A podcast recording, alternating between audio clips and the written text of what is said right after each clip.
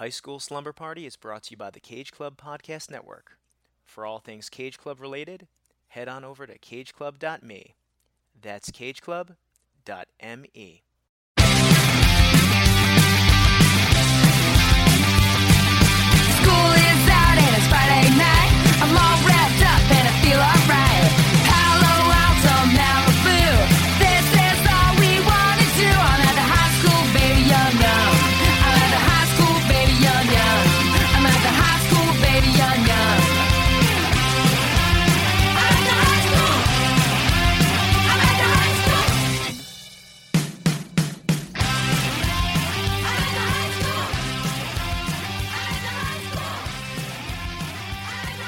at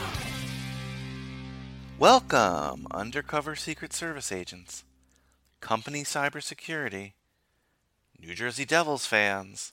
Oh, and an extra special shout out to you, Cage Club Tech Support, this week.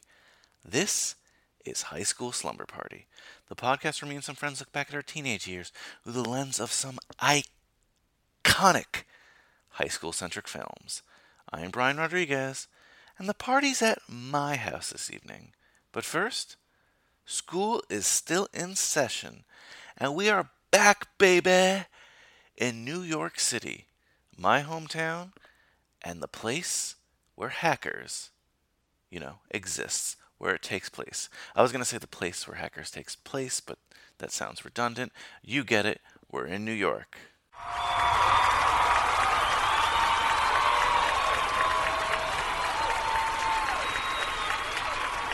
So apparently, if you've been following the news at all, there's a virus going around. The Nick Cage virus is going around, and it infected us last week. Pretty bad. What? I'll be arrested, put in airport jail. Just get your ticket and move on, okay? Get your goddamn ticket and move on. Don't ask. Look, I don't really get it either. I don't get this high-level tech stuff. If you have a podcast that isn't featuring a Nick Cage film, I'll give you a warning. Don't open any suspicious emails, no matter how lonely you get this weekend. Trust me. If you need any help, just listen right here to High School Slumber Party.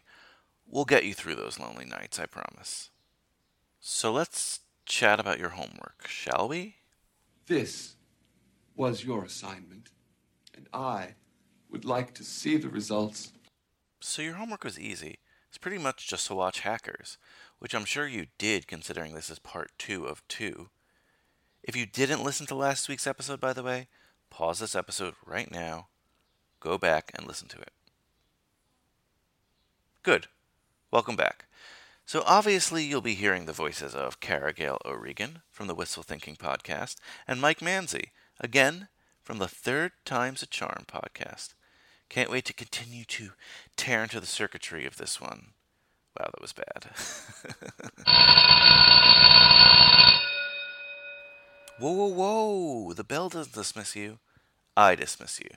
We still have a ton of housekeeping to do today. First things first. Oh, I got a shout out on the Teenage Dirtbags podcast this week, which was awesome. I've said it before, but I'll say it again. If you like this show, definitely check out Teenage Dirtbags. They're chatting teen movies as well, but they do things a little differently up there. But it's a lot of fun, trust me. Also, Maddie, Carly, if you get around to stopping by over here, congratulations on the new puppies. I'm a dog guy, what can I say? uh, quick reminder, please follow High School Slumber Party on Instagram and Twitter, and like us on Facebook. Also, hit the subscribe button, leave a five-star rating, write a review, you know, do all these things that, that, that can help little old Brian here. And remember, you can listen to us also on cage club dot me. That's cage club dot me. That's the mothership.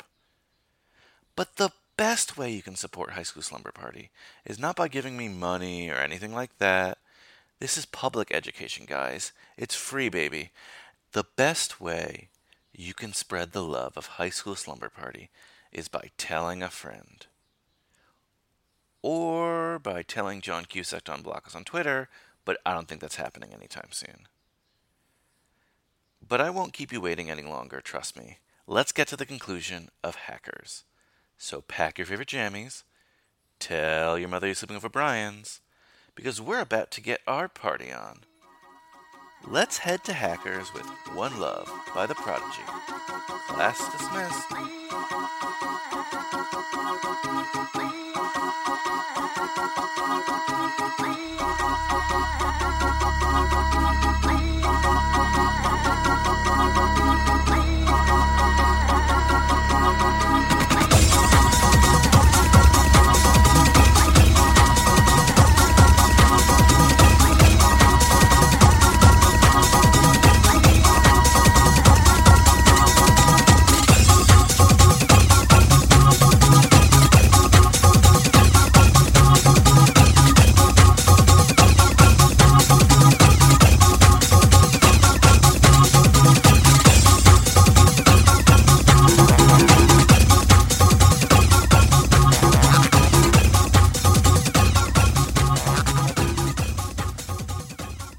So just wanted to fact check quickly. This isn't the first film I've done where the kids, like, do something in New York, but this is the first film where the kids actually, like, go to high school in New York. In New York City, I mean. Oh, okay. Like, I mean the first film about a New York City high school, if that makes sense. Yeah. Which I'm kind of surprised about. Like, I'm almost a year into this podcast, and this is the first, like, New York City high school? I don't know. That's why I didn't think it was, like, the case, but you know what it is. Did you guys say whether or not, is this a normal high school, or was this like science school? Is this where like Spider-Man goes, right? Like this is... It's a specialty high school. Okay, yeah. I, wa- I wasn't positive, but then like the English class kind of gives it away a little bit. Like my English class, we were not like that free range uh, at all.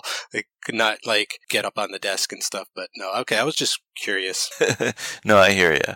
So let's chat about how creepy, though, Johnny Lee Miller is when he like goes on the computer and hacks his way into changing his schedule so that he can still be in her classes and stuff. Oh, it's very well, creepy. I mean, yes, it's very creepy, but like as a high school kid that he's he clearly is like trying to get a date with her and get in her vision, her view and stuff. And I mean, I don't know. I, it's not great, but like, come on, it's like not the worst thing. I mean, he could have done is just get in the same class. And that's the whole joke. Like, you're not in my class and, like, double meaning. Like, you know. Well, yeah. If she just smiled more and wore a dress, I think she'd be happier, you know? No. Everyone would be happier. No. That's, that's not the same. Come on. He's a high school kid. Like, how far can you go when you're, I mean, you have to have to think as like a writer, like what's something he could hack in high school? Okay, I get the uh, fire extinguishers. Like, that's a cool hack and stuff. But like, yeah, changing, changing your schedule. Like, I don't know. Okay, fine, fair. But, you know, in another sense, he's not doing it like just to show off his hacking skills. He's doing it to be in the class with her. You know, as much as we said, you know, her fashion is cool, I'm sure he thinks it's cool too. At the end of the day, his goal, his like whole entire mission is to A, go on a date with her, and B, put her in a dress. Yeah. I think the worst part in this movie is when they're checking out her laptop at the party, and oh, then God. She comes in with yeah. her boyfriend, and they start fooling around, and they hang out to like watch them fool around and see their friend topless. It's like, dudes, like, come on, dudes. Like, dude. I was watching it with the captions on today, and this is the first time that I, that this line really registered for me. Uh, one of them says, her wetware matches her software, which is obviously oh. like a pubic hair joke. But also I had to like look up the word wetware, which is like a biological computer. It doesn't actually like work in this analogy, but I think they were just like saying technology words to make a pubic hair joke. Jeez, I did not catch that on my watch, either watch. Well, actually, I remember reading, though, that Angelina Jolie was not happy with the final product. Something about her, like, I don't know, being typecasted as like a tough, badass girl. I don't know. Well, that this like set the like template for how she would be cast in the future. Ah, uh, okay. Because I, I read that quote, and mm-hmm. she seems to be specifically referencing probably like Tomb Raider, because she says something about like a tiny tank top too. Oh, uh, okay. Hmm. No, because yeah, she's like yeah. so like tough and like mm-hmm. sexy but tough in this movie, and like she has played that role so many times. Yeah, I think it goes a little too far in this one. Like her character just kind of comes across mean sometimes, but I don't think it's intentional. Uh, because, like, she's so tough. I don't know. I mean, it's not necessarily a bad thing, but I was kind of just like, I don't know, like... Well, she just, like, she d- doesn't really suffer fools and, like... Yeah. Like, for a teenage girl, is relatively confident in her, not just, like, herself, but, like, specifically in her skills and her ability to be better yeah. than this guy. And I think she's just kind of, like, annoyed by him, and that's why she comes off that way. But also, when they go to the party at her house, we learn... Mm, tiny little bit more about her, which is that her mother is this like important feminist author, and Freak shows uh like the cover of one of her mom's books, which is called Women Who Love Men Who Are Emotional Amoebas, which made me laugh so hard. That's where I got my hacker name from, Emotional Amoebas. God gave men brains bigger than dogs so they wouldn't hump women's leg at cocktail parties. Yeah, she quotes her mom in class. So, like, you know, she she has a pretty strong feminist foundation that she's uh, becoming a person off of. Yeah, no, I guess that, no, that's also, good. Also, teenage yeah. girls are mean. I mean that's... No, she just, yeah, she's definitely just, like, comes across as the most serious out of all of them. Like, you, everyone just needs to take this more seriously. And, I, you know, justly. Like, they yeah. do need to take this shit more seriously when it comes down to it, you know?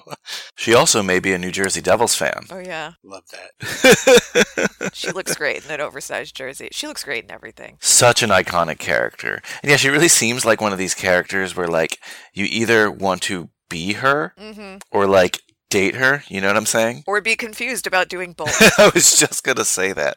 And for the record, I'm in category three. Yeah, same. You almost literally took the words out of my mouth. um, um, I, oh, I do want to talk about their, like, hacker hangout. Oh, Cyberdelia? Yeah, Cyberdelia. Is that where they hang out? Where they... Mm-hmm. Oh, so, like, Shredder's lair. From Ninja Turtles. Yeah, it's it's amazing. I was thinking Hansel's hangout in Zoolander. Right. Pretty much the coolest place you can hang out, like anywhere, ever. Well, what did you guys think of this hangout? Um, it's a little loud for my taste, but I would totally hang out there. Yeah, I mean, at, at fifteen, sixteen years old, like, I would live there, definitely. Yeah, I just love the atmosphere here. I specifically love the conversations they're having, like the, the hacking conversations. Something I took note on, though, that I thought was funny is so many of our, like, resources today are on the internet and on the web. Mm. Yet for the hackers, they can't look it up on the internet. They have to look it up in... Books, yeah. Books, yeah. Well, one of my favorite sections in a bookstore is, like, computer and technology section. There's so many weird books, and I'm like, but computers, why wouldn't we just use the computer for this? And you can still buy them. them. So they, like, go through this whole, like, stack of books, um, seeing if this new kid, you know, is, is like, hip to all of the, the hacker knowledge. And that's actually, like, a real... suite of books people call the I think it was called like the Rainbow Collection or something like that, um that there were all of these manuals to all of these like different aspects of computer hacking, and uh yeah they really were uh, real things. I remember even the first time I saw this movie, I loved just thinking of the concept that for like ten years all that Dade could do is read these types of books. Oh, like yeah. He could never be on like the computer, but he knew like every sort of available Linux whatever mm. he needed to once he got his hands on one, uh, and like every like backdoor and stuff. So I love that moment. So what other scenes or like aspects or even characters do you want to talk about on Hackers? So just Joey is just really funny because of just how like hyper he is and stuff. And I loved when he's smoking two cigarettes at once. I think that's at the play. And he's like, I need a handle. I need a handle. And like, I don't know. I just thought that was cool. Like he's much more of like the audience, you know, I yeah. feel is like someone who just like accidentally fuck around on the computer. And then like the one day gets swatted like out of the blue. The, no, I just I thought that was interesting, and how Dade is just sort of like caught up in everything, and it, like that. I don't know. Once like the plot kicks in, like just gets like really interesting in that level. Like this now, these high school kids are sort of wrapped up in this worldwide conspiracy going on and stuff. I was like, wow, we're really taking this like up a level. Yeah, um, thought that was cool.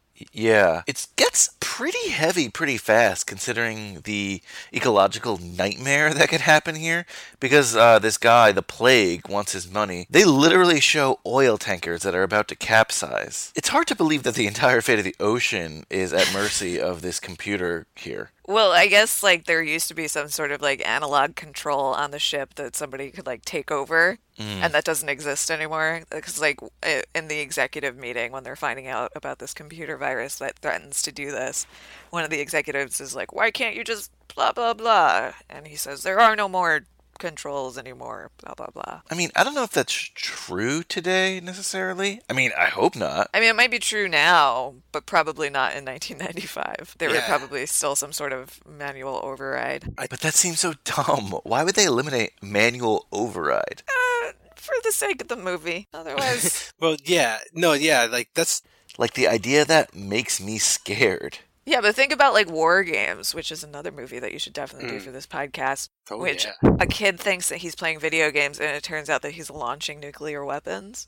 So, like, this is a, a tried and true, I feel like, um, formula for a, a movie like this. Brian, I feel like it's the movie trying to project, like, into the future, like, what would be possible, uh, like, you know, eventually. Oh, like, so...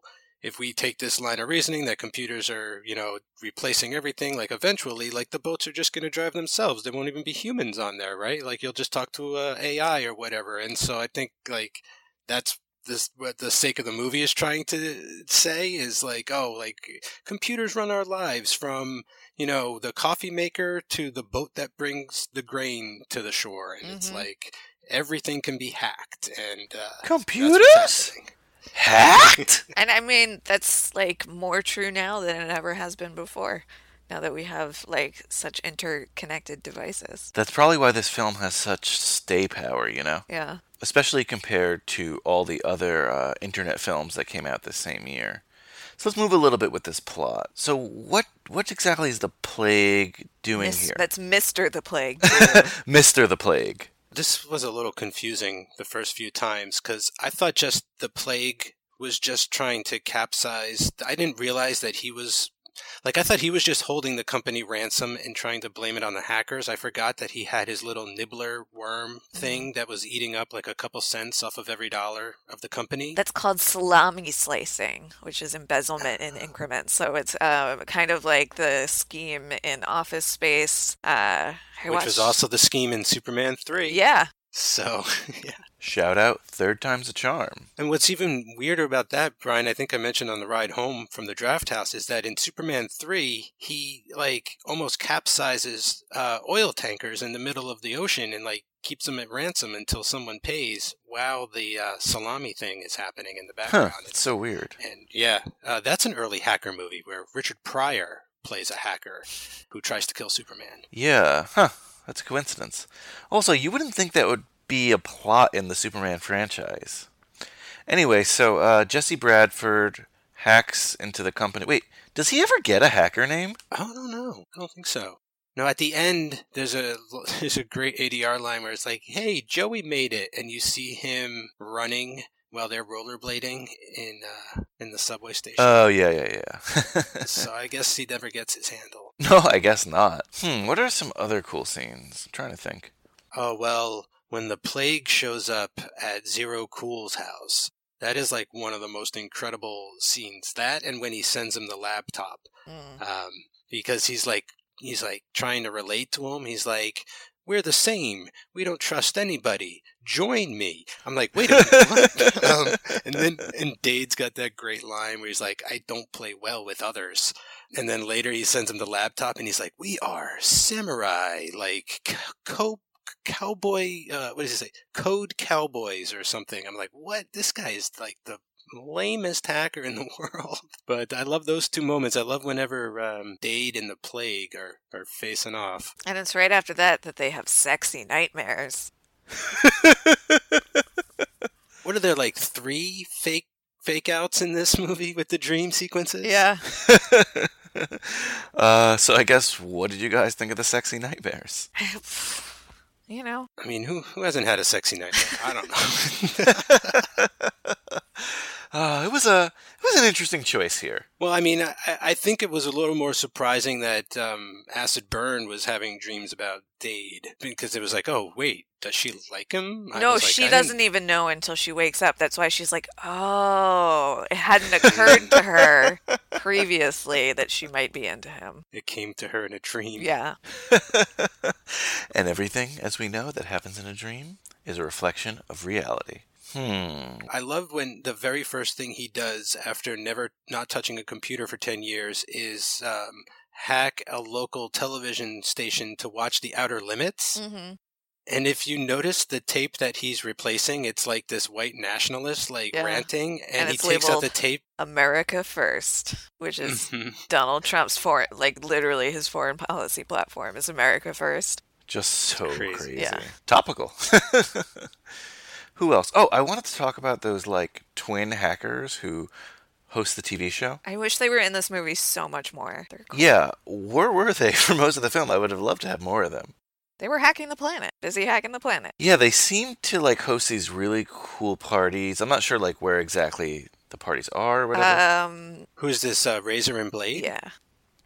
Now, are they hacking a T V station too? Because like they're they're on air, they're on T V. No, I think they just have like a public access show. Ah, uh, okay. Which was a big thing too. Like if oh man, I remember that from because like you would always hear about these kids in New York who like had public access shows, and like one kid got picked up by M T V because like the Beastie Boys stopped by his apartment or something, and then like Beck came over, and then it was like what, and like I just remember public access being so cool. And then of course, you know, like Wayne's World did its thing with public access, but like yeah, I just figured that they had their own hacker T V show, which was really cool. And like oh you're uh, right, that does make a lot of sense, because they were also made a joke later where they're like, we have interest from like a major studio or whatever, and I was like, ah, oh, it's probably like an M T V nod, because a lot of this feels like a, a music video in in the best ways though, like in the better ways. Yeah, honestly, I'd watch that show if M T V picked it up. But it would be so illegal, right? Like this is, it's basically like a YouTube video, right? Like how to hack a phone. Nowadays, like you couldn't. Well, you don't have to still do hacking stuff. But what what's the rest of their content like? If they were introing M T V music videos instead of Carson Daly, I would be cool with that. They might be talking about all of the righteous hacks. Or breaking down, uh, you know, what Edward Snowden did or something like that. that Current cool. events yeah. in hacking. Yeah, I can see that working. How to build your own computer. Yeah, that kind of thing. Or like fixing your phone. Yeah, I'm not really sure which one's which. Razor and Blade? Yeah, but like, you know, one of them paints their face and one of them doesn't. I don't know. I just really love their aesthetic. Mm-hmm. Some of the other good hacking moments in the film. Let's see. Oh, Angelina Jolie and Johnny Lee Miller have that whole one-up thing. Oh, by the way, what is exactly her prize if she wins? He becomes her slave. And he has to wear the sexy nightmare outfit. Okay, I remember now. I kind of wish she won. But he's going to do shit like scan, crack copyrights, whatever that means. And they play a couple good pranks, too, mostly on um that Secret Service guy. Yeah, it's payback for Joey, right? I thought that was cool. That was a good So, yeah, it's a really funny sequence. Um, they use some language that would probably be considered homophobic today. But, I mean, it was nineteen ninety-five. Regardless, I think they give his like number or his identity away to like an escort service. Yeah, yeah. That's the whole thing, is to like ruin his life. So they max out his credit cards. They do like fake personal ads, and they like they kill him basically on on paper. I forgot about that. Oh yeah, he's like, I'm deceased. It's like game over. Yeah, they end up like tying the contest, but you know, it's a pretty cool sequence. But that's a that's a great that's such a beautifully shot montage of of them doing the hacking. Like when they're standing around a payphone and it's like a three sixty shot and everyone's posing, or when they're on like top of the Empire State Building, I think, and like what? Yeah, like, that's so crazy. Just to get is that to get better? Like satellite connection? Is like, does that work? The higher you are? I have no idea, but it looked cool as hell. Oh, it was great.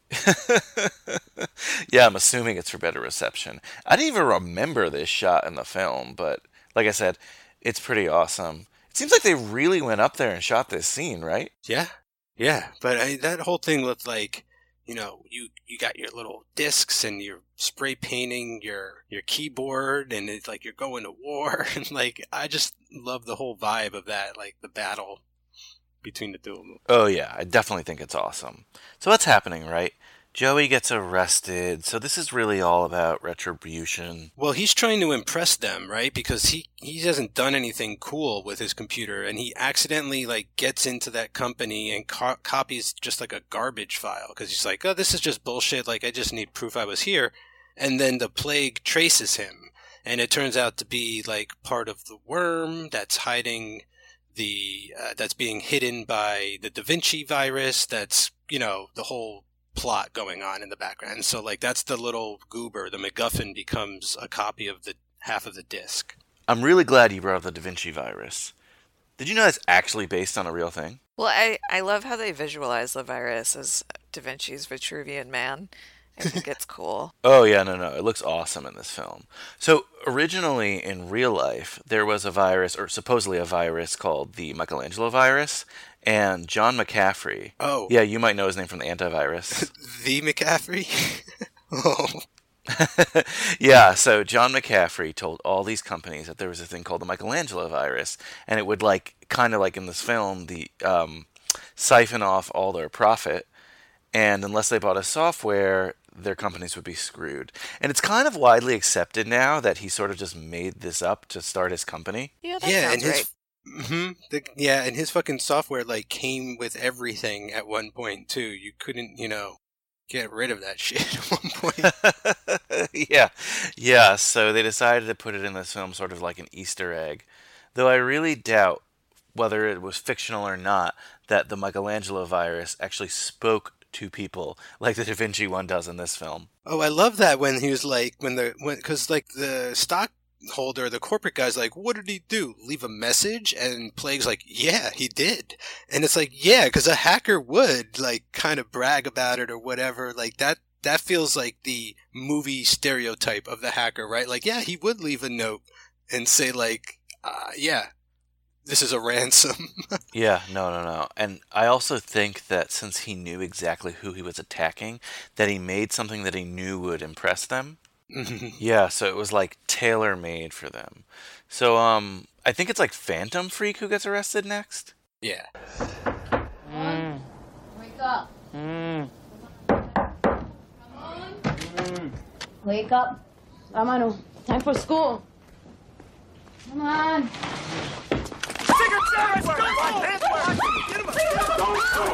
Deja vu. Ray Sanchez, you're under arrest under the Computer Fraud and Abuse Act of nineteen eighty-six. La computadora de mierda, que te dije de no estar jugando con esa computadora. What are you waiting for? Arrest me already. And he's got one of my favorite lines that uh, I used a lot at one point where he says, uh, it's in that place where I put that thing that oh, time. Yeah. Love that line. I just love the way that that line flows. So like, I don't know. Oh, absolutely. Love that line. Oh, I forgot to mention that Jesse Bradford's mom is actually played by Jesse Bradford's mom. Oh, huh. Oh. So if you thought they had chemistry, that's because they did. Um, but I really, really liked Phantom Freak's mom. Yeah, I love that she just starts like screaming at him in Spanish and hitting him when he gets arrested. And it felt like a pretty accurate reaction. Yeah. At least I think from my mom. Like, because at first she's terrified, and then when they start uh, like listing the charges, she, she's like... She knows that he probably did it. Which is great. And like I said, I feel like that's how my mom would react if a bunch of charges were listed in front yeah, of her. Yeah, I think that's a, a natural natural reaction. Too many times in movies we see moms that are depicted as like overly loving and sympathetic. Yeah. Which I feel like is not always accurate. Well, it's... Like Joey's mom. Yeah. Oh, you stop moping around the house. Go, go out and play. It's like... Dude, it's like a federal... He just committed a federal crime. Like, come on. Yeah, no, exactly. And from watching all these high school films, we rarely see, like, that kind of mom, you know? And I liked seeing it. Well, there's, like, kind of but two they... polarities in how mothers are portrayed on screen. One of which is, like, I made you milk and cookies and I love you so much. And then the other one is, like, a kind of, like, evil stepmother shrew... kind of figure, you know, and I think that we see three different moms in this movie, and all of them are different women. Yeah, that's true. You know, and they're not necessarily too much in one category or the other, which is impressive considering that there's really only one actual female character in this movie. What? What are you talking about? Well, what about Lorraine Bracco? Okay, and Lorraine Bracco. Like she said, no. I think Dade, Dade's mom is, is pretty is pretty good. I mean, she's not on screen a whole lot, yeah. and I don't know. She she's a little like I don't know. She's a little like oh, I you do like girls, don't you? I mean, that's very much of that time and everything and stuff. But aside from that, she's like. Goes to bat for him at the police station, and she's like, my son is smarter than you'll ever be, and no shit, like, we'll never understand. And the cop's like, you're right, ma'am, you're right, you're right. But that was, like, cool. And then even Angelina Jolie's like, your mom's badass. And he's like, yeah, she, she kind of is, huh? I like when moms are people. You rarely see that. Yeah, because moms are people, too. It's true, it's true. And I really noticed that now, like, as my friends are starting to have kids, because they're not transforming, like, into movie parents. Mm-hmm. They're, like, I don't know, like, still weird and still my friends, and sometimes inappropriate. And it's, like, they're the same people, just with kids. But, like, I feel like you watch these high school films, and that's not the parents you see, you know? Or at least it doesn't seem like it. But it's not like this film goes... like in depth into the parents' lives either. And I also think that it's telling that we don't see any fathers, and you know, they mention Kate's mother, and we actually see her book and some of the lines in it, and so, you know what I'm saying? But like the fathers are entirely absent, and like if anything, the plague is supposed to be like the father figure, and he's a piece of shit. Uh, you know, basically. So, like, that's just a very interesting sort of skew that this movie has. I really didn't see him as the father figure, but if he is, well, fuck the plague. And fuck the bubonic plague as well. Anyway, so I guess we could talk about that final epic, like, battle hacking scene in the end. But first they need to ask Razor and Blade for help. I love, love when they visit them. And, you know, they pull out that gun contraption that ends up being a lighter. Oh, yeah. And apparently that was a real thing that some hackers put together that uh, the screenwriter discovered while uh, researching this film. And I remember being in the theater and being like, I don't remember someone getting shot in this movie. And then actually later, I think uh, Angelina Jolie shoots someone, but it's with a flare gun. Oh, yeah. Oh, right. Her subway defense system. Yeah, but you're gonna let that off in the subway? I mean, yeah, it, like it's better than nothing. You're right, you're right. But to be fair, I think if she shot that off in the subway, she might hurt herself too. That's a possibility. Yeah. it, it's a pretty contained space. But I think it's more a deterrent. She probably wasn't ever expecting to have to, like, fire the flare gun. But if you pull out something that looks like a gun, somebody might run away. Oh, true, true, fair. I didn't even think of it like that. That's a good point. So is there any um any moments or scenes you want to talk about before this Grand Central Station scene? Um, I got the one moment uh, that was cool was, um, so he goes, he gives the disc... He makes a copy of the disc, but he gives one of it back to the plague because he framed his mother. And the plague, like, comes up on the skateboard and shit. And, like, that completely, like, hilarious shot of him holding onto the car. And then Dade goes to his friends and is like, he's like, uh, I got a record. I was zero cool. And Lord Nikon, like, freaks out and, like, bows to him and everything. And then they have, like, that real intensive night of, like, figuring out what's on the disc and stuff. And I thought that was really cool at the end when they're like, oh, well, we're going to have to hack the Gibson. And everyone's like, shit, man, like, if I help, it'll, we could get it done in seven. And he's like, well, if I help, we could get it done in six. And he's like, man, if I help, we'll get it done in five minutes. I love that, like, whole sort of, like, the plan is coming together and, like, we're all going to go do this shit and, like... We're, we're gonna do it, and like they do it. Like, I don't know, I just thought that was just, just like a lot of good sort of like energy and, and like writing at that moment to like propel us into the final act of this movie. Yeah, no, no, no, that was pretty cool. I love the friendly competition aspect of this film. Mm. So I guess they have two goals at this point, right? First, it's they have to um stop the oil tankers from spilling over and essentially saving the Earth's environment. But they also need to get a copy of the virus that the plague um, infected in the computer here so that they can prove it was him and get their buddy off the hook. Yeah. Why do you think they had to go to Grand Central Station to accomplish this? Besides for the fact that it looks awesome on film. I think uh, the phone bank, like the bank of payphones there, that there were just like enough of them. For, like, first of all, that there's enough of them in one location that they could all be accessed, like, use it as an access point. But then the fact that Grand Central Station is so big, like, they might be able to trace the signal to Grand Central, but not necessarily to that specific bank of phones. That's my hypothesis. That makes sense. Yeah, and then there's also, because they go to the wrong ones right. first, right? Like, they set up the decoys and, right, and I think, yeah, they need to be next to each other so that they could, like, tag off if they have to or whatever. It certainly sets up for a really cool-looking scene. Like, they're racing to get there, and the Secret Service is hunting them down. And also, you don't get too many more iconic New York locations than Grand Central Station. This movie makes me want a pair of rollerblades so badly. Like, all I want to do now is just rollerblade around New York City, and I know... I know that I will hurt myself in about three minutes, so there's no point in me even trying, but it, they make it look cool. I believe in you, Cara. I think you should do it. Thank you. Yeah, I would seriously break a hip if I tried to put on a pair of rollerblades at this age.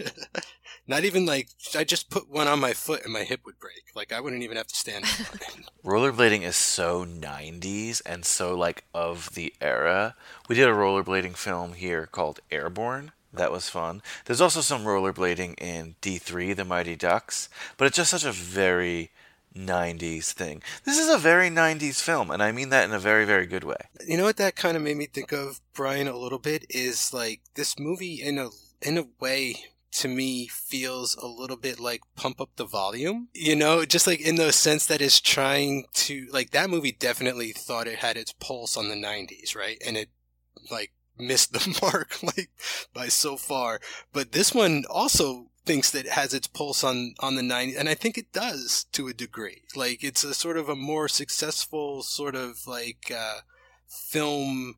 like uh doing its like Nostradamus thing, like what is gonna, you know, what is the future hold for uh the style of hacking and, you know, kids and stuff, and like, yeah, you know, rave culture and that whole thing. And yeah, so I picked up, I was picking up on that a little bit. Once again, Mike Manzi, your super hot take on Pump Up the Volume, which you guys can check out in our archives. That's another conversation for another day.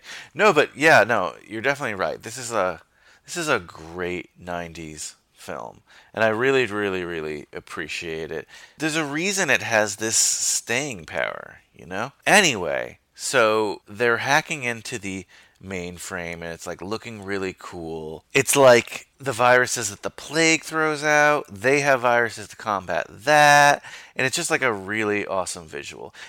And they end up, you know, saving the day, except Serial Killer. I think he chickens out. No, he just wasn't in the same location. I think he had to, like, go rollerblade somewhere to do something. Oh, no, he, he was sent to go fix the phones. And uh, remember, like, they're like, you go do the phones, Joey, you get on the computer. And then at the end, yeah, he doesn't he doesn't get hauled away. But I thought it was really clever how they hid the file with the garbage mm. file on it in an actual garbage can. Mm-hmm. I just wish that that was sort of like mentioned as a backup, like, hey, in case we get busted, I'm going to throw it in the trash, because he comes out of the subway screaming, they're trashing our rights or something, or like they're trashing it all. And then he starts screaming, hack the planet, hack the planet. Yes! We did it! We did it! Oh, let's get out of here. Freeze!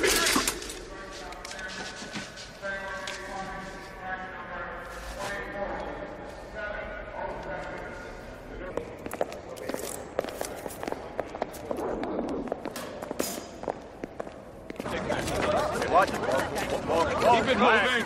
Come on, come on. What are you waiting on? Let's go. They're trashing our rights, man. They're, they're trashing the fluid data. They're trashing. Trashing. Trashing.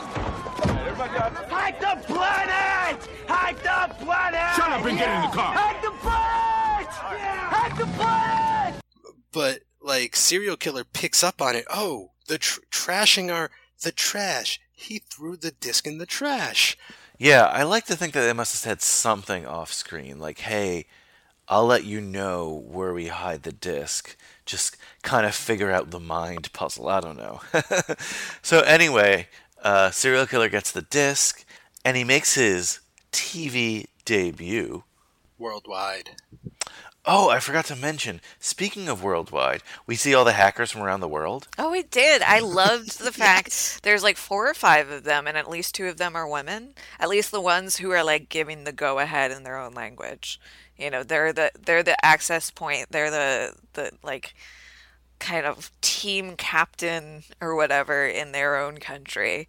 Um, the fact that I mean, the fact that there were any women hackers in this movie at all is truly amazing. Um, and so the fact that like one of them is one of the main characters, that's cool. I think there was another one that got cut out because there's a scene when they're hanging out at Cyberdelia and there's like another girl sitting with them. Mm-hmm. And I was like, oh, she's cute. Where'd she come from? And then we never see her yeah. again. She's like by the scoreboard, right? Yeah. Or something. Yeah. It don't, I was looking for deleted scenes online, but didn't find any. But it did feel like there might be stuff cut, or maybe there's like uh, something on a Blu-ray somewhere or something. Maybe a laser. Yeah, disc. I did get the sense. Yeah. Um, there you go. Gotta check the dark web. Yeah. But I, yeah, so I, I uh, really appreciated, I think it was like the Japanese woman, and mm, I don't remember what the other country was. I think it was Italy. Yes, you are correct. It was. I like how the Russian ones aren't like cool, hip, young people. They look like sinister, like Russian people. They look like Russian mafia is depicted, right? Yeah, they're like mobsters. I guess that makes sense. Also topical. From what you hear in the news, it would be Georgian subcontracted teenagers, you know, operating like in Georgia when the Russian mob is orchestrating it back in Russia with Vladimir Putin. You know, I didn't think about that. I guess you're right. I don't know. I just pictured like the actual Russian mobsters yes. doing the hacking. Well, I actually like there was like a series of novels that I read as a kid that was about like Russian hackers. I have no idea what it was called or what it was about. That's interesting. But I remember reading them. Yeah. Wow. They were like short novellas, but it was a series that I read. Yeah. So we get then our scene where serial killer is on all the T V screens, including Times Square. And you know what's funny? He's saying all this, but they're actually, like, believing him. Without a doubt that we need increased funding what? to stop... Hold on, I'm getting into... Hola, boys and girls. It is I, the serial killer, call. making my first coast-to-coast, hey, hey, hey. worldwide, global television appearance. Yes, that's right. I'm here to tell you about this heinous scheme hatched from within Ellingson Mineral. But for what, you ask? World domination? Nay. Something far more attacking. A virus called Da Vinci that when launched would cause Ellingson mineral tankers to capsize was to be blamed on innocent hackers. But this virus was really the smokescreen, right? What could be so vitally important to protect that someone would create such a, a nasty, antisocial, very uncool virus program? But why? Could it be to cover the tracks of this worm program? A worm that was to steal twenty-five million bucks. The password to this hungry little sucker belongs to Margot Alves, head of public oh relations God. for Ellingson Mineral, and Eugene Belford, computer security officer. Son of oh my. a bitch! Oh, what's this? Is this the unnamed account in the Bahamas where the money was to be stashed? I think so. Unlucky! Well, he has all of the data. He's, you know, he's like, the here's the... Yeah, he's like, here's the secret number of his Cayman Islands account that he's funneling the millions of dollars into. Here's his name. Here's his address. Like, he basically, yeah, just like blows him up on the internet, you know? Like, here's here's everything about this guy. And uh, that's when Wendell Pierce is like, ah, oh, shit. But I could, trusting the enemy. Yeah, I could totally see another ending to this movie if it just went on like a little bit longer, where like cut to news footage talking about how these hackers framed this guy, you know, like the way that like the second Resident Evil movie ends, where they like first they're they're reporting on the found footage, and then they're reporting that the found footage was a hoax. Oh yeah, totally. The double cover up. Yeah. No, that's why I'm surprised they actually believed him and took him for his word. And they didn't think he, like, doctored it. I mean, he's a young guy who looks like that. Yeah. You know, hacking is the reason that he's talking to you right now. Yeah, hacked a satellite, so he's on every T V screen in the world, question mark? I mean, I guess, like, you don't want to believe him, but it's, you know, you can't refute the proof. It's proof. He's got the proof. Yeah. So, like... Well, we'll see how that works out with, with the, the Trump administration. I know, but I, I mean, I, I don't know. I think it's. I think once they raid the Plague's little like cyber den where he has one of the very first V R oh, yeah. uh, machines. There. I love that scene. Once they raid that place, and I think they find all like his uh, receipts or whatever, they get Lorraine Bracco, right? And Lorraine Bracco's oh, like, yeah. "I'll tell you She'll everything about like computers that I, I know every. I'll, I'll tell you whatever you want, as long as it's not about a hard drive or whatever that is." Ugh, and he was using her the whole time. Mm-hmm. Not good. By the way, did you see the bed that he has in his apartment? What is it? Is it like a race car bed or something ridiculous? Not quite, but. I can't describe it. I need to find a picture for you guys. Well, because his his character is so hilarious. Like, it's such a caricature of, like, this grown little boy. You know, like, when we first meet him, he's, mm-hmm. like, skateboarding through the hallways. And, you know, he's just, like, such a cartoon character. I think it's hilarious. Like, I feel like the, uh, like, the teenage crew, like, would perceive him as, like, a poser, yeah. almost, or something. Like, he's trying so fucking hard. Yeah. Yeah, it reminds me kind of that, like, thirty Rock meme with Steve Buscemi, like, how do you do, fellow kids? I did notice that, like, his little sort of lair, it it looked it looked like it was, like, um, I don't know, like, like a spaceship or a space shuttle, like, mm-hmm. thing. It was just, like, all white and, like, cubic and very weird and futuristic, but it felt like it was, like, on the Nostromos from Alien. I was just getting, like... nervous looking at it. I was like, I could not sleep in that room. It's so open. It just open. felt like a it, like a like yeah. a padded room, yeah, yeah. or something. Ugh, I cannot find a picture of this bed. I'll find it, I promise, and I'll post it on our High School Slumber Party Twitter so you guys can see. But trust me, it is one of the weirdest beds I have ever seen. And of course, the Plague ends up getting arrested. And Mike, you and I talked about this on the way back from the Alamo Draft House. Right, like how weird this is? Like halfway through the flight. Oh, yeah. Which makes no sense, because if they're the federal government and they got on the flight, they could have grounded the flight. Not if it's on the ocean. But they're on the flight. Yeah. It's not like they pulled him over in another plane. It would be somewhat more believable if this movie took place after nine eleven and after they started putting, like, air marshals on planes, you know? Because if he's already on the plane and he gets some sort of, like, bat signal, it'd be like, mm. yeah. Yeah, no, that would be more believable. It's not believable that all these agents would get on board and wait till mid-flight all the way to Tokyo to arrest this guy, and then have to fly all the way back. I really hope they're connecting somewhere. Yeah, you, I think back then you had to stop at, in California to make a connecting flight. So maybe they just had to get to L A or, or San Francisco or something. But, like, I never even noticed that until we saw it in theaters, because in my brain it just felt like they were on the tarmac. Like, I just blocked out the shots of the plane in the sky, and, like, when he's asking for a pillow, I always just thought I heard the person saying, we're getting ready to take off. Oh, yeah.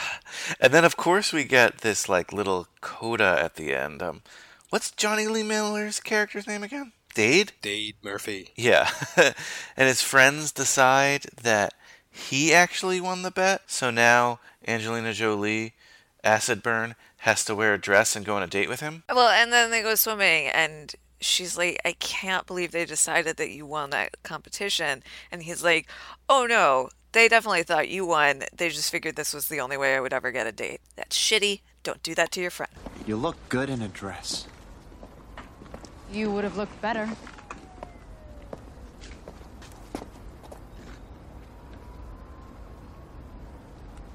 Want to go for a swim?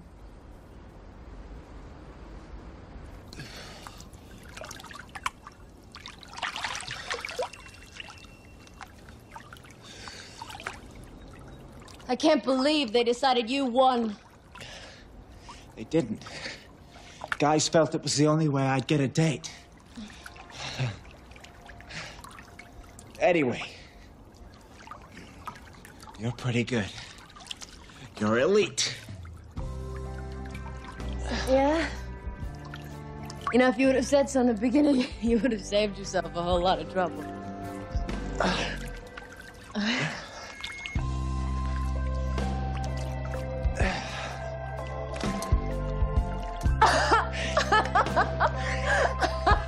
Beat that. Yeah, so wait, like, my whole thing is, like, they were her friends first. Yeah. But it feels like they're his friends now. Yeah. Like, wait, what? yeah. Yeah, I don't know. I guess guy code or something so stupid. I don't know. And I don't know. It seems like they had chemistry towards the end of the film. Yeah, it did. It seemed like they didn't even need to go back onto that whole Dateline plot thread thing. But they had to get her into a dress somehow. Well, it would have been, I mean, how great if they were, it was the same shot, but he was in a dress and she wasn't. Like, that would have been the ending. Like, that's... I wouldn't be surprised if they, like, shot both of those endings and then went with this one. Yeah, and then I think he got his uh, newfound best friends to hack the uh, the lights in the building. That was real, right? Uh, yeah. The crash and burn sign. Yeah. There's something beautiful yet scary about this film. It's like, in nineteen ninety-five, which is, like, very much true today, that computers can and do control everything. Even still, I think it'd be pretty hard to hack into the electrical mainframe of a building and do this, like, little light thing, no? Mm, I don't think no, it's actually no. that hard. I mean, uh, I think I, I feel like the lights would be the easiest thing to hack in a yeah. building. But it's about figuring out, like, yes, the electrical system, but also the spelling. Well, which lights do you put on? Which lights do you put off? Right. I'm pretty sure you could, a computer program could figure it out. Like, you don't have, or actually, like, a way that you could figure it out really easily is just, like, take a piece of grid paper and block out a rectangle and then fill in the blocks to make it spell that, and then you would control the corresponding lights. I don't know. This dude doesn't seem like he would take the time to do that. I don't think it's him. I, I think like, it's their friends. Yeah, I thought it was like uh, their, their, their, I, I they programmed a code for it to go out. Like, you know, because he programs the tra- every traffic light in Manhattan to turn green at the same time. So, like, this isn't, this is nothing. This yeah. is like one arm tied behind their back. I don't know if I'm with you guys on this, you know? Well, it's just that, like, in organizations, because the people who are in charge and the, the decision makers are, like, generally don't understand technology and particularly the security threats involved in using technology. When it comes down to budgeting and allocating resources to information security, like... they don't think of it as a priority, which is why, like, in recent years, there have been all of these stories about hacks of major health insurers and, like, other, like, these major corporations who have these huge troves of data, credit card com- companies, et cetera, that you would think, you would think that they would be really concerned about protecting your data, but they're clearly not, you know what I mean? And so when it, like... When you, when it comes down to, like, a building manager or, like, you know, a property company that owns nine thousand buildings in Manhattan, like, they're probably not that concerned with the security of, like, their lighting systems. But do you think the lighting system is computerized at this time? I'm not sure. I think that there's probably some digital component to it, but not to the extent that it would be today. See, I was thinking they had to more go through the electrical company rather than through the business's uh, mainframe. Oh, no, no, no, no, no, no. There's some sort of lighting system that's all control, like, that has some sort of central control probably in the building. Yeah, because, like, I think of, I think of, like, the mall. Like, when I worked at the mall, and, like, there, I mean, even back in, like, the eighties, like, there's master controls in the very back that, like, turn on all the lights in the mall, mm-hmm. you know, like, in the morning or whatever. And then, you know, so everything is on a program even back then, I think. Like, that, that basic stuff. You worked at the mall in the eighties? No, I mean, I went. I worked at the mall during the uh, two thousands, but I was alive in the eighties. No, but I'm just saying, like, if you watch, like, Dawn of the Dead, there's a there's a scene mm-hmm. early on where they get to the mall and, like, everything is run by computers in the back room. So, like, you could probably hack into that somehow by the nineties at least. And I think like security around that sort of thing is higher now, particularly after something like nine eleven, and uh, also particularly after, I don't know if you guys remember hearing about the Stuxnet virus, which was like one of like the first major examples of a computer virus causing real like harm in the real world, because it actually managed to sh- shut down like a power plant in Iran, I think. I don't know. I might be getting the details wrong. But like, so people are like slightly more aware of this digital entity causing physical harm in the real world. And I think in nineteen ninety-five, people were not thinking in those terms. Like, up until very recently, I think that people considered digital things to only exist in the digital realm. And now people are starting to get a more sophisticated understanding of like how it, they also affect us in everyday life. But at that time, definitely not. So I, I think it would be pretty easy to do. That's my long answer. It just seems like one of the easier things to do because they're not really doing too much. They're just, you know, making words out of lights. I don't know. I just think it might be easier to break into the building and put the lights on manually. Well, we don't know. Like, maybe they paid the janitor to do that. Well, no, like, maybe because it's a Houdini like, thing. It, the, they make it wind up looking like an L E D screen, right? And the, the lights are moving, too. So that part of it true, is impossible, true. I think. But oh, yeah, true. That's a really good point. Yeah. Because I think of that sometimes, like, sometimes they might just say they're hacking, but, like, they're actually running around, like, in, you know, really physically doing stuff, like turning lights on and off. Look, I don't know. There's a ton of articles online about this film that says, like, what's plausible, what's not plausible. Who knows? You can go online and do your own scholarship. So what was plausible? Like changing changing your class must be like really easy oh, to yeah. do, right? All the like, like the school. Phone freaking stuff is for real too. Oh yeah, there used to be something about um, a, a Captain Crunch whistle you used to be able to get like in the cereal box that hackers used, and you could make a tone that would give you like free minutes on a oh, collect call or something. Yeah, no, like I said, this movie was heavily researched, so it makes sense. Well, there's like that one thing that Freak does where he just like gets the operator on the line and asks her to make a call for him. Like, is that hacking? I guess that's like the simplest hack. Well, yeah, I mean, like hacking is kind of a conceptual. It's like it's a state of mind, you know. it's, it's not necessarily subverting a specific the system. Thing. Exactly, yeah. And it's breaking things basically. So mm. like the way that the phone is set up in the jail is very specific, and he breaks that. Like it's a very simple break, but it's it's still like finding a way around how things usually oh, work. So cool. Yeah, Cara, you make a really good point, and you reminded me of something that I read while doing my research.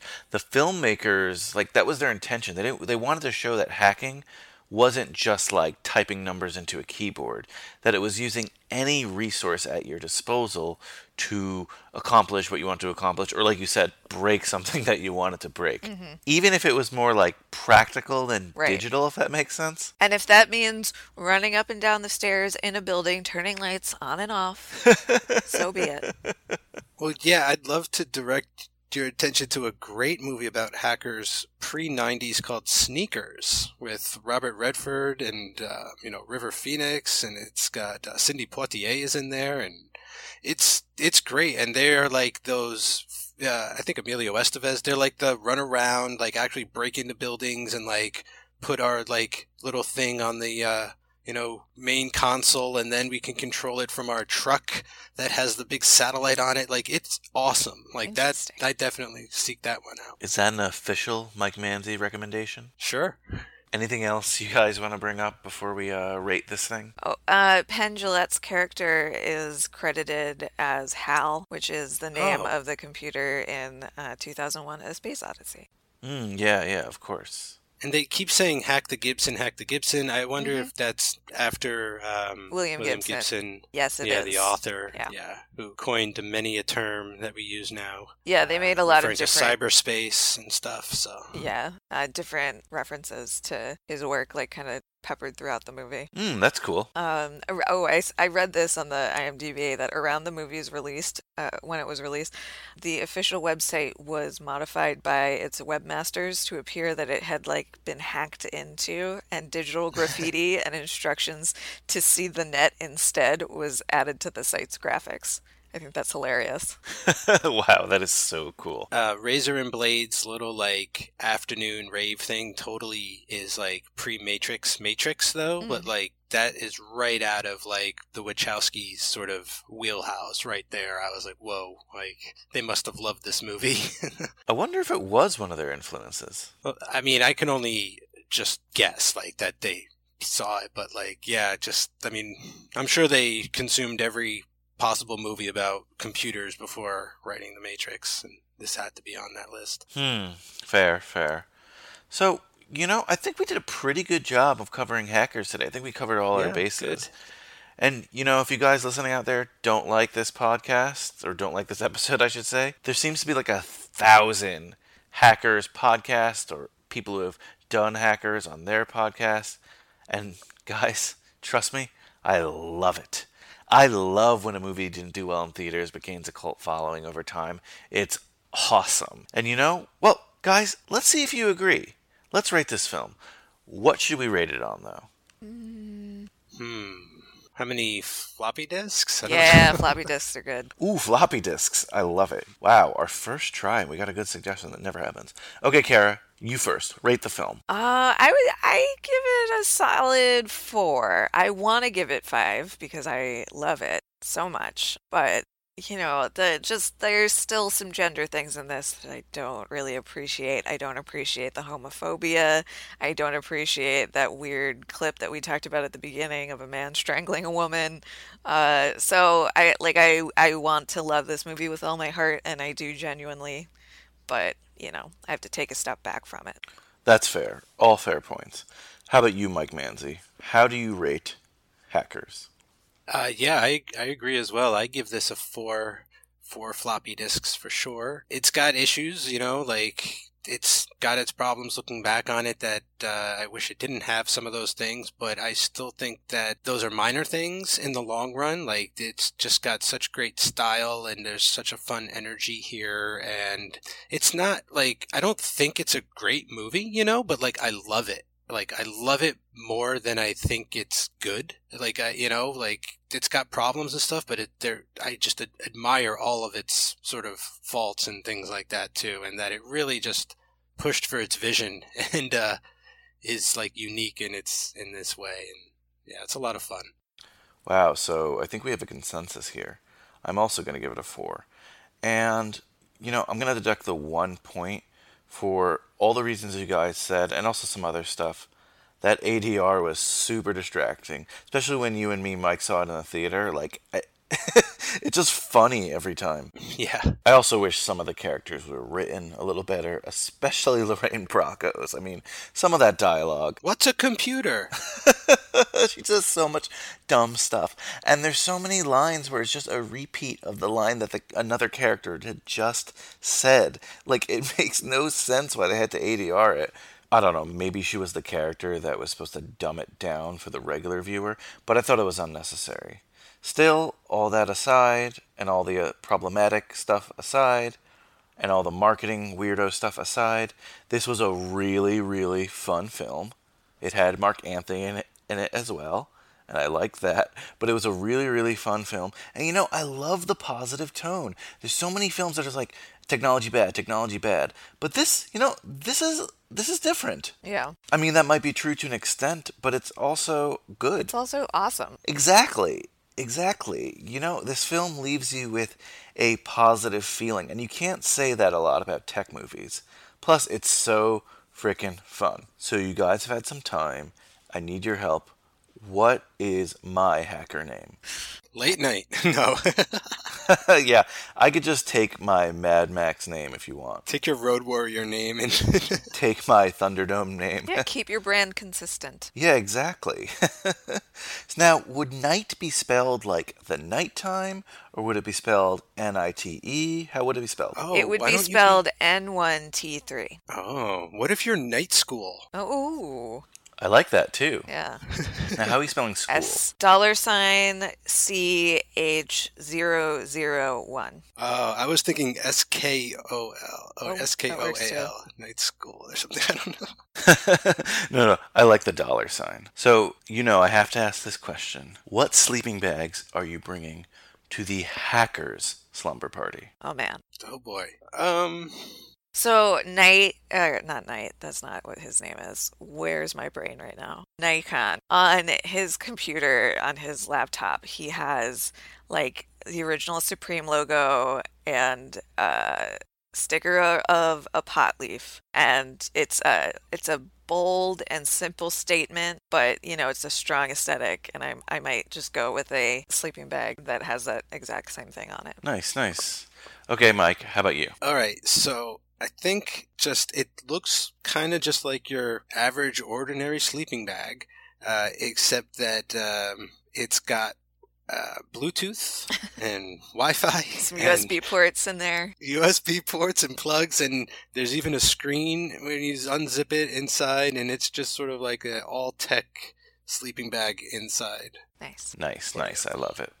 So my sleeping bag is not a sleeping bag. It's the bed that the plague has that I really want to show you guys. I might need to re-rent this film on oh, YouTube wow. just to like get this picture to show you. Do you have it's uh it's on Amazon Prime if you have a Is it? subscription. Yeah.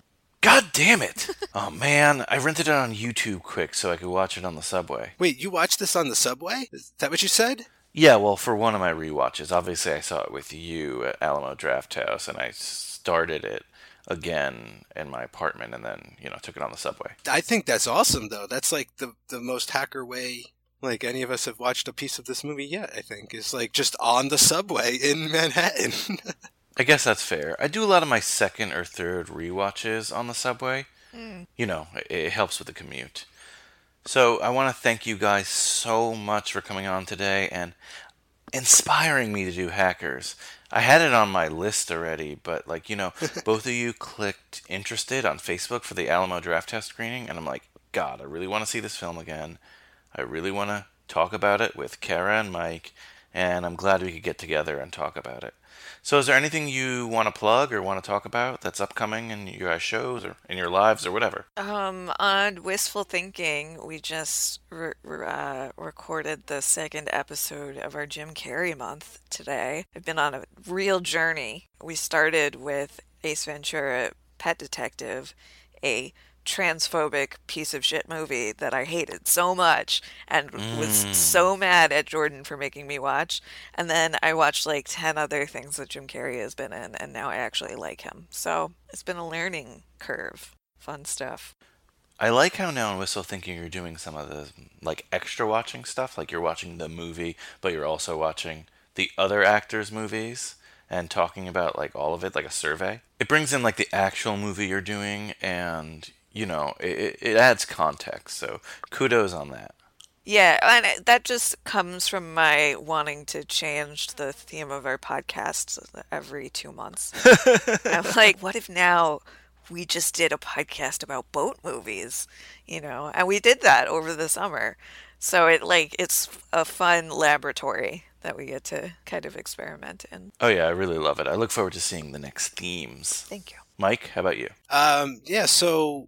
Uh, over on Third Times a Charm for um, April and May, uh, sort of like trying a little, something a little different, and Brian is over on those episodes, and uh, we are covering WrestleMania three. Sort of trying to find other part threes aside from movies to cover over on that show, and uh, so Brian and my horror consultant Dan Colon will be there, and then new guest, the Third Time's a Charm, um, host of the legendary Monkey Club, Christian Larson, joins us, and we really, I mean, that is, uh, that was one of the most fun times I had recording anything. Like, that was a lot of fun, so I'm really looking forward to putting those shows together and getting those out and uh, getting some feedback from there, and um you know, looking for other things that aren't movies to do part threes of. I got some potential video games to cover and uh, other special events. I know there were at least three Woodstocks, so that's on the uh, the master and list. Everybody as well, knows so. The last one was obviously the most interesting one. So, you know, the show is uh, trying something new, and uh, come check it out. Well, thanks so much, guys. I feel like you have. Breathed, is breathed a word? Breathed new life? What is that what you're saying? Trying to say? We breathe new life. Oh, yeah, like past tense of breathed. Yeah. Yes, that's a word. It ironically sounded weird coming out of my mouth. I feel like you guys have breathed new life into your shows, both of you. And not that they were dead. No. I mean, I was searching, I'm kind of, I was searching for the pulse on my show, to be quite honest, for a couple months there, and uh, I don't know. Well, I think whenever you do anything for a long period of time, and especially, like, for your shows where you're Uh, on your own, like, it can be yeah. a slog, you know? And so, like, we found out on Wistful Thinking very early that, like, I was not going to survive doing a podcast about children's programming. It just was not going to, it wasn't going to happen. I'm not into it. I don't want to do that, you know? So we've kind of, like, bent our mission to just suit our interests and our whimsies yeah. and just just roll with it, because otherwise, like, there's no point in doing a show that makes you miserable. Life is too short. Well, thanks so much, guys. Of course, I really appreciate it. And you guys listening out there can listen to Cara's show and Mike's show on cage club dot me, that's cage club dot me, or wherever you get your podcasts, probably where you're listening to this very podcast right now. Thanks so much, guys. Thanks Thank for you. having us. Hack the planet. Oh, that's right. I need everyone to say, hack the planet. Hack the planet. Hack the planet. Huge High School Slumber Party size thank you to Cara Gale O'Regan and Mike Manzi for helping me get through Hackers. Well, you know, it wasn't like help. I thought the film was really fun. But, you know, bringing Hackers to my attention again, I guess. They're awesome people with awesome shows. Definitely check out their shows on cage club dot me. That's cage club dot me. And guys, big news. I forgot to even bring it up at the beginning of this episode. This is our fiftieth episode. five oh. That's a milestone. I can't believe I've gotten to fifty episodes. I can't believe that you guys have been with me. That, you know, it means so much to me that there's at least one person out there listening to this show. So I thank you so much. I'm not sure what we'll do for our year anniversary, our birthday, but we'll definitely do something awesome. Well, I don't know. I guess I can't guarantee that, but I hope we do something awesome. But wow, the big five oh. It's it's amazing. It's incredible. Most of all, I can't believe I've edited fifty episodes because, you know, podcasts behind the scenes, at least to me, that's the most frustrating part. I don't mind watching the movies, obviously. I don't mind chatting with the guests. That's always fun. You know, most of this process is really, really, really, really fun. I just, you know, editing is a labor of love. We'll put it that way. And if you guys listen closely, you might be hearing some birds in the background. That's because I'm recording this at five in the morning, because that's how long editing took this week. Thank you, thank you, Hackers, on both the good side and the bad side. But I appreciate you guys, you slumberers, so, so much. Thank you, thank you, thank you for helping me get to fifty episodes. And, you know, can't wait for the next fifty and the fifty after that. And as long as I can, you know, maintain my sanity and keep watching these high school films, I'll be doing this for you guys, and for myself, really, you know. Like I said, it helps keep my sanity for now, but it may drive me insane later. Anyway, anyway, your homework for next week. Big departure, but not really. This film takes place in the same city, my city, New York City, as Hackers did, but uh, very different actors, very different subject matter. We're doing an Olsen twin film next week. We're doing New York Minute. The name's Lomax. Nassau County Department of Truancy. Full party's over, flubber. Grab a towel. I'm on the heels of New York's number one truant. Thank you, New York City! Roxanne Ryan. Three weeks into school and you haven't cut once. Haven't cut once, my Aunt Fanny. She's trouble and she knows it. So does her sister, Jane Ryan. My name is... A dead ringer. I am this close to winning the four-year scholarship to Oxford University. Stay away from me. Well, today I'm taking her down. Where can I find Roxanne Ryan? If there's something I'm not, that's a rat. She's in Manhattan at a video shoot. Your speech doesn't start until three o'clock. That gives you three and a half hours. Four and a half. Same thing. New York City is where this cat and mouse game ends. You want chicken night? Where the poor little mouse will fall topsy-turvy. Oh. No. Along with her mutt. My bad. We are so not in Kansas anymore. This is where Bling lives. Cease and desist! Who's that cracker? We're on a marathon mission. Hang on, people. Play time's over, Ryan. You know they say it's a city that never sleeps. Oh, I think it will now that you've hit town, Gomer. Warner Brothers Pictures presents Twits. Hi. We haven't spent the day together in years. Mary-Kate Olsen, Ashley Olsen, Eugene Levy. Whoa! Woo! Going down!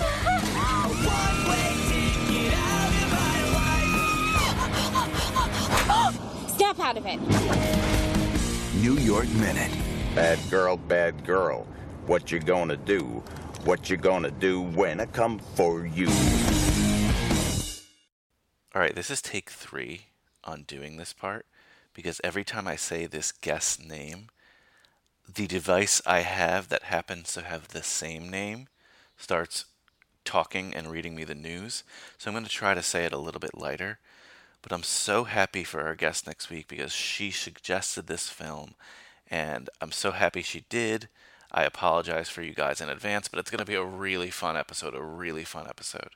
So you want to watch New York Minute. You want to tune in next Friday for our Olsen Twin kind of refresher and our New York Minute episode. And my guest next week is Alexa Barikian, and she was on our Hot Chick episode. Oh, good. The Alexa didn't go off. Thank God. Okay. Sorry, that took a while. Yeah, so, so excited to have Alexa come back on. And trust me, trust me, I know you're an Olsen Twin fan out there. Don't pretend you're not. It's going to be really, really fun. So don't forget to check out my other show, P S. I Love Hoffman. That's the Philip Seymour Hoffman podcast. It's really, really awesome. I host it with my friend Kyle Reinfried. It's a great show. Kyle's been on my show here before, so you probably know him. P S. I Love Hoffman. Oh, and speaking of Mike Manzi, who was obviously on this Hackers episode, he mentioned that I guest starred on his WrestleMania episode, and I love talking about wrestling so much. We did a nice little a nice little supplemental that came out this week as well, so you want to check that out. So today, I leave you with not something off the Hackers soundtrack, because I feel like I've given you enough of that electronic techno or whatever that is. Trust me, I liked it for this film, but I need a little break from it. So I said, hmm, what should I leave you with? Then I thought, how about the surprise actor in this film, who I did not even remember was in this film, and he plays a Secret Service agent. That's right, Latin sensation, Mark Anthony. I need to know. Later, dudes.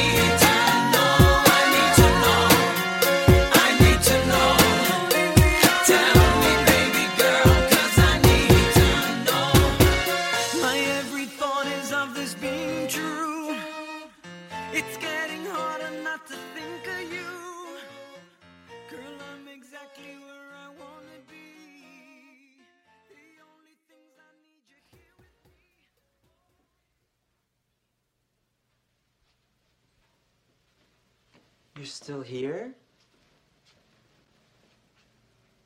It's over. Go home.